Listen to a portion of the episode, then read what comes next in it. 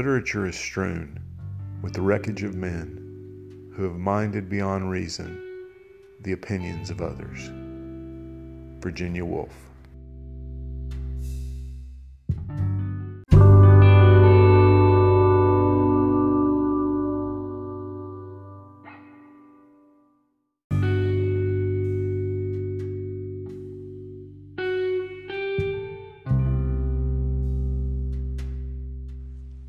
Welcome back to Angry Typewriter, a podcast about writing and the writing life.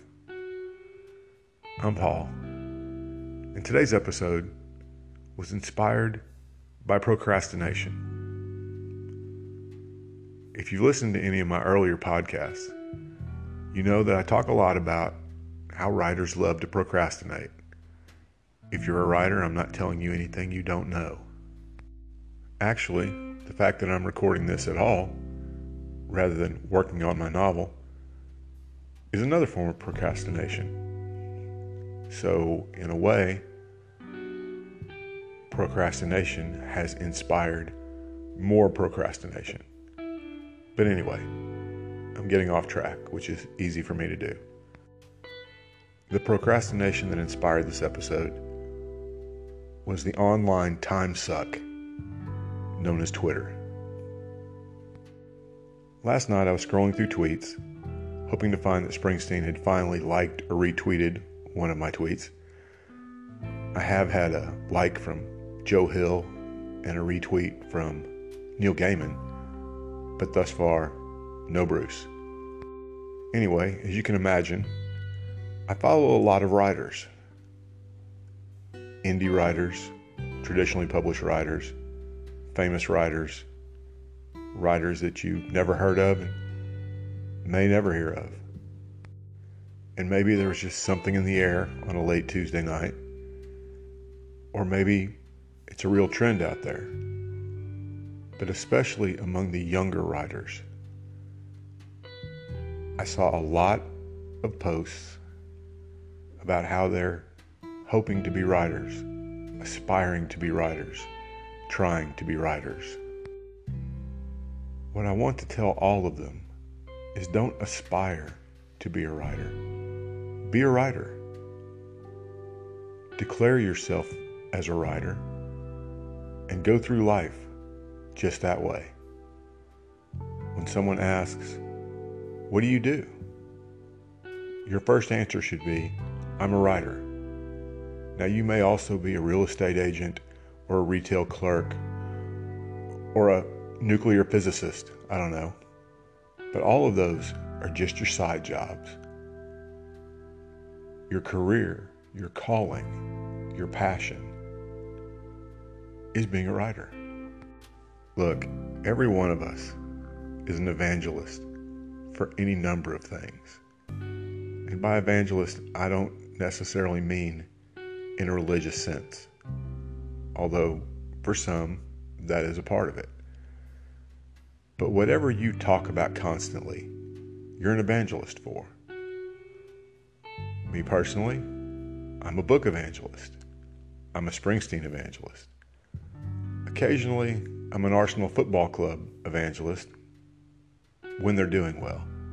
When they're not, I tend to be a grumpy evangelist.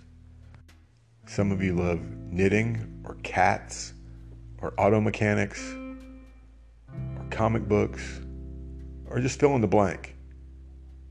But you'll talk nonstop about it to anyone who will stop long enough to listen to you. Yet when it comes to someone asking us about writing, man, we hit a wall. Most of us, at least. We hem and haw and get all self deprecating because we're afraid. We're afraid that they're going to mock us. We're afraid that they're going to say, What in the world are you thinking about? You'll never make a living at that. Well, you know what? Most of us won't ever make a living at it. So what? When did we buy into the lie that you're only successful if you're making money doing something? I've had friends that slog through an office job, Monday through Friday, only so they can spend all day Saturday and Sunday playing golf. Now, they're never going to be on the PGA Tour, and they're never going to make a dime except for, you know, the occasional side bet playing golf. But they love it. And for that 18 holes, it's all that matters. I've had other friends that were in garage bands into their 40s. Are they ever going to play a stadium full of people? No. They're probably going to still be playing Beatles covers into their 70s. But that time on stage, in front of that handful of people, is magic. And that's what writing is for us it's magic. It's a time when we create worlds that didn't exist before we put it on the page. Is it great literature? Not most of the time. But then what is great literature? Books that critics talk about, no one reads. Besides, time has a funny way of deciding what literature is. Dickens is considered great literature now, but when he was alive, he was the first literary rock star. People clamored to read his stuff. Now they talk about him, but most people don't read him.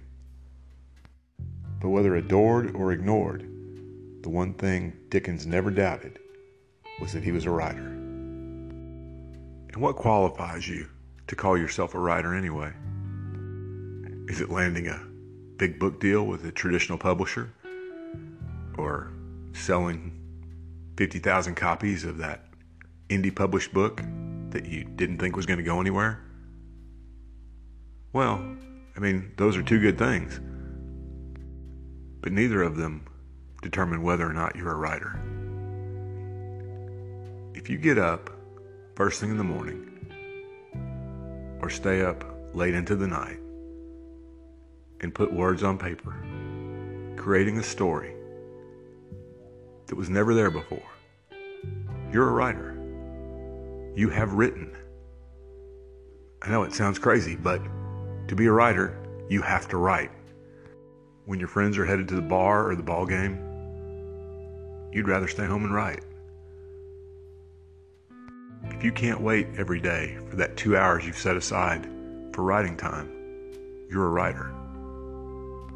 Bottom line, if you have created a story with a beginning, a middle, and an end.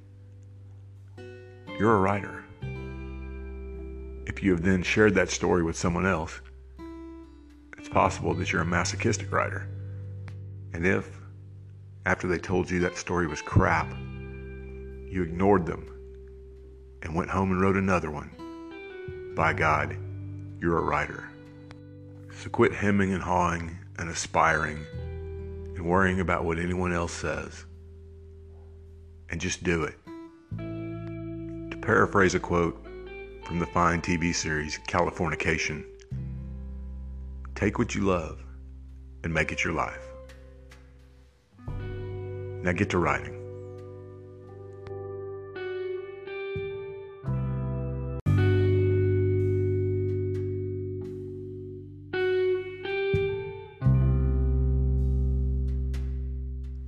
Thanks for listening to today's episode of Angry Typewriter.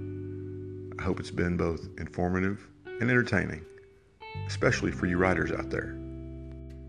If you're enjoying these podcasts, I hope you'd also consider clicking on the Support This Podcast link on the Anchor site. For as little as 99 cents a month, you can help keep these episodes coming, and it will also go a long way toward making this podcast completely ad free. Thanks again.